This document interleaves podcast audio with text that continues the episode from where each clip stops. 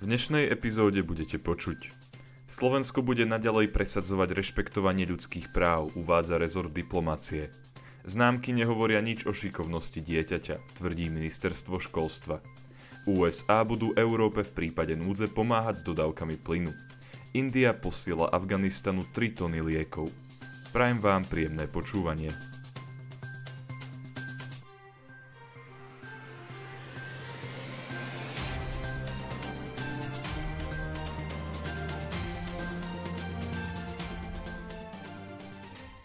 Slovensko bude naďalej presadzovať rešpektovanie ľudských práv, uvádza rezort diplomacie. Slovensko bude aj v tomto roku pri globálnych výzvach za prioritu považovať rešpekt voči princípom efektívneho multilateralizmu, ľudských práv a medzinárodného práva. Podľa tlačovej agentúry Slovenskej republiky to vyplýva z návrhu zahraničnej a európskej politiky Slovenskej republiky v roku 2022. Ten ministerstvo zahraničných vecí a európskych záležitostí Slovenskej republiky teraz predložilo do medzirezortného pripomienkového konania. Ministerstvo tvrdí, že aktuálna geopolitická situácia potvrdzuje dôležitosť členstva Slovenska v Európskej únii a Severoatlantickej aliancii. Rezort konkrétne tvrdí, Obe organizácie predstavujú východiskový civilizačný, hodnotový a geopolitický rámec pre zahraničnú politiku Slovenskej republiky. Dôležitým momentom roka 2022 bude podľa rezortu prijatie strategického kompasu Európskej únie a schválenie novej strategickej koncepcie NATO. Ministerstvo chce zároveň vypracovať koncepciu posilnenia zastúpenia slovenských občanov v inštitúciách Európskej únie. Slovenská republika bude podľa rezortu diplomácie aj naďalej rozvíjať dobré vzťahy so susednými krajinami aj ďalšími krajinami Európskej únie, no nebude zanedbávať ani ostatné krajiny sveta.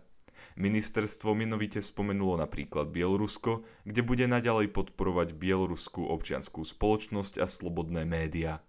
Ohľadom Ruska bude Slovensko údajne na strane vecného politického dialógu.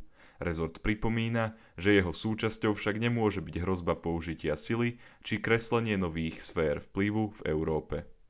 Hlavným úsilím ministerstva bude vzhľadom na epidemiologickú situáciu ďalší monitoring epidemiologickej a bezpečnostnej situácie v zahraničí. Pre Slovensko je hrozbou aj vnútorná nestabilita štátov a náraz napätia medzi krajinami.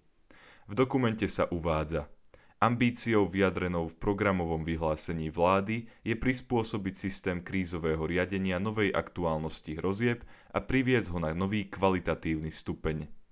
V roku 2022 bude Slovensko predsedať Vyšehradskej štvorke aj Slavkovskej spolupráci. Historicky prvýkrát bude zastávať pozíciu aj vo výkonnej rade WHO, riadiacom orgáne Svetovej zdravotníckej organizácie. Vnútroštátnou prioritou bude pre rezort tento rok digitalizácia konzultárnych služieb a modernizácia informačných systémov. Ministerstvo sa takisto v spolupráci s Úradom pre Slovákov žijúcich v zahraničí zasadí za prijatie nového zákona týkajúceho sa Slovákov žijúcich v zahraničí. Známky nehovoria nič o šikovnosti dieťaťa, tvrdí ministerstvo školstva. Vysvedčenie je aj výsledkom spolupráce dieťaťa, pedagóga a rodiča. Ministerstvo školstva, vedy, výskumu a športu Slovenskej republiky to na sociálnej sieti pripomenulo v súvislosti s polročným vysvedčením, ktoré žiaci dostali na konci januára. Rezort pripravil pravidlá, ktoré by rodičov a žiakov mali viesť k pokojnému zvládnutiu vysvedčenia. Uvádza. Pripravili sme pre vás pár odporúčaní, ako ho pohodovo zvládnuť. Vysvedčenie podľa ministerstva nehovorí o šikovnosti dieťaťa takmer nič. Rodičom odporúča. Dajte najavo dieťaťu, že ho máte radi a podporujte ho bez ohľadu na vysvedčenie. Rodičia by podľa rezortu nemali svoje dieťa porovnávať ani s inými deťmi, ani s vlastnými očakávaniami. Ministerstvo školstva dodáva. Každé dieťa je výnimočné v niečom inom. Výpis polročných známok dostalo viac ako 477 tisíc žiakov základných škôl a takmer 210 tisíc študentov stredných škôl. Pre takmer 59 tisíc žiakov základných škôl to bude ich prvé komplexné ohodnotenie. USA budú Európe v prípade núdze pomáhať s dodávkami plynu. Spojené štáty americké pomôžu v prípade ruskej invázie Ukrajiny Európe s dodávkami plynu – Informovali o tom české hospodárske noviny. Na tejto pomoci budú spolupracovať s Európskou úniou.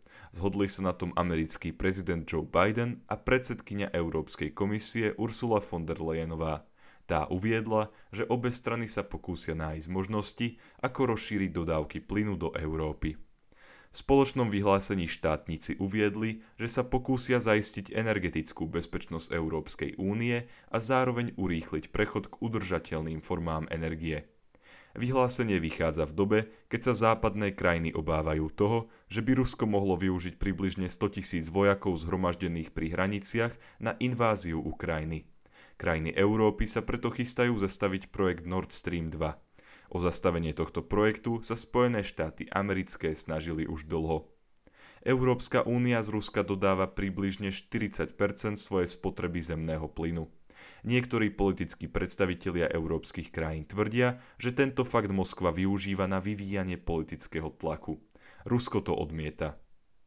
V spoločnom vyhlásení sa uvádza Spojené štáty a Európska únia sa spoločne usilujú o trvalé, dostatočné a včasné dodávky zemného plynu do Európskej únie z rôznych zdrojov po celom svete s cieľom predísť otrasom vrátane tých, ktoré by mohla spôsobiť ďalšia ruská invázia na Ukrajinu. Spojené štáty americké sú v súčasnosti najväčším dodávateľom skvapalneného zemného plynu, teda LNG, do Európy. V súčasnosti obe strany pracujú s ďalšími štátmi a subjektmi a snažia sa nájsť spôsoby, ako rozšíriť objem dodávok. Vo vyhlásení sa uvádza LNG môže z krátkodobého hľadiska zvýšiť bezpečnosť dodávok, zatiaľ čo budeme pokračovať v prechode k nulovým emisiám. Obe strany v ňom zároveň potvrdili to, že sa snažia postupne obmedzovať používanie fosílnych zdrojov a nahradzovať ich čistejšími formami energie. V súčasnej dobe, keď sú ceny energií veľmi vysoké a dodávky plynu z Ruska sú ohrozené, ide podľa oboch strán o logický krok. Vyhlásenie sa končí slovami – v širšom zmysle vyzývame všetky krajiny, ktoré sú hlavnými výrobcami energie, aby sa k nám pripojili a zabezpečili stabilné a dobre zásobené svetové trhy s energiou. Táto práca sa už začala a budeme v nej pokračovať na zasadnutí Rady pre energetiku USA a EÚ 7. februára. India posiela Afganistanu 3 tony liekov. India dodala Afganistanu 3 tony život zachraňujúcich liekov – je to štvrtá dávka medicínskej pomoci od minulého mesiaca. Tá má pomôcť obyvateľom Afganistanu vyrovnať sa so zhoršujúcou humanitárnou krízou, ktorú teraz ešte zvýraznil príchod zimy. Informoval o tom portál Hindustan Times. Lieky boli podľa indického ministerstva zahraničných vecí odovzdané Svetovej zdravotníckej organizácii a Inštitútu zdravia detí Indiry Gandhiovej v Kábule. Rezort vo vyhlásení uviedol. V nadchádzajúcich týždňoch budeme ľuďom v Afganistane dodávať ďalšie dávky humanitárnej pomoci, pozostávajúcej z liekov a obilnín. India už predtým do Afganistanu zaslala 3,6 tony liekov a 500 tisíc dávok vakcíny proti ochoreniu COVID-19 ponuka na prevoz 50 tisíc tón pšenice pozemnými cestami prechádzajúcimi Pakistanom sa zdržala od októbra minulého roka, pretože Islamabad ešte nedokončil podmienky pre prepravu obilnín. India takisto prislúbila, že v najbližších dňoch do krajiny pošle ďalších 500 tisíc dávok vakcíny. Vo vyhlásení sa uvádza India je odhodlaná pokračovať v našom špeciálnom vzťahu s ľuďom Afganistanu a poskytovať humanitárnu pomoc. V rámci tohto úsilia sme už Afganistanu dodali tri zásielky lekárskej pomoci, ktoré pozostávali z 50 tisíc dávok vakcíny proti COVID-19 a základných život zachraňujúcich liekov. Organizácia Spojených národov uvádza, že v súčasnosti je približne 23 miliónov Afgáncov v stave humanitárnej núdze. UNICEF odhaduje, že viac ako milión detí je ohrozených podvýživou a ochoreniami súvisiacimi s hladom. Ďakujem vám za to, že ste si vypočuli tohto týždňovú epizódu výberu NM a dúfam, že sa budeme počuť aj budúci týždeň. Do počutia.